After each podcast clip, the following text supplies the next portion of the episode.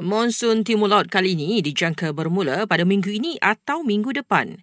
Pengarah Pusat Operasi Cuaca dan Geofizik Nasional Met Malaysia, Dr. Fariza Yunus, ada perinciannya. MTL ini dijangka berlanjutan sehingga Mac 2024. Dalam tempoh ini dijangka berlaku 4 hingga 6 hujan lebat berterusan. Hujan berterusan boleh berlaku di sepanjang hari hingga ke beberapa hari dan semasa MTL juga sebagai negara beriklim tropika boleh berlaku ribut peti berserta hujan lebat dan angin kencang dalam tempoh kurang dari 6 jam pada waktu awal pagi dan juga petang.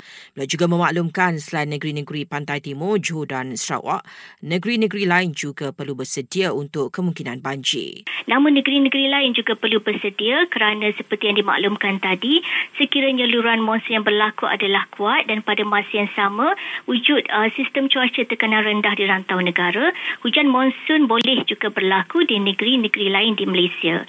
Seperti yang berlaku pada MTL 2021-2022 yang lepas yang telah mengakibatkan banjir ekstrim di Selangor. Justru menurut Dr. Fariza, persediaan menghadapi musim tenggujuh perlu dilakukan oleh orang awam di seluruh negara. Sementara itu, jumlah mangsa banjir di Kerian dan Hilir Perak, Perak naik mencecah 320 orang. Banjir di Kuala Muda Kedah pula dilapor sudah pulih.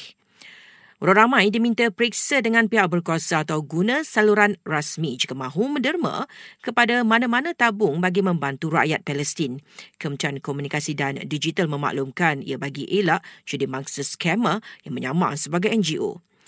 Kementerian Pertanian dan Keterjaminan Makanan jangka harga sekilogram ayam pada peringkat runcit di kawasan luar bandar sekitar RM10.40 susulan penamatan subsidinya esok dan Kementerian Pendidikan Tinggi akan laksana semula program biasiswa My Brain tahun depan yang dijenamakan sebagai My Brain 2.0.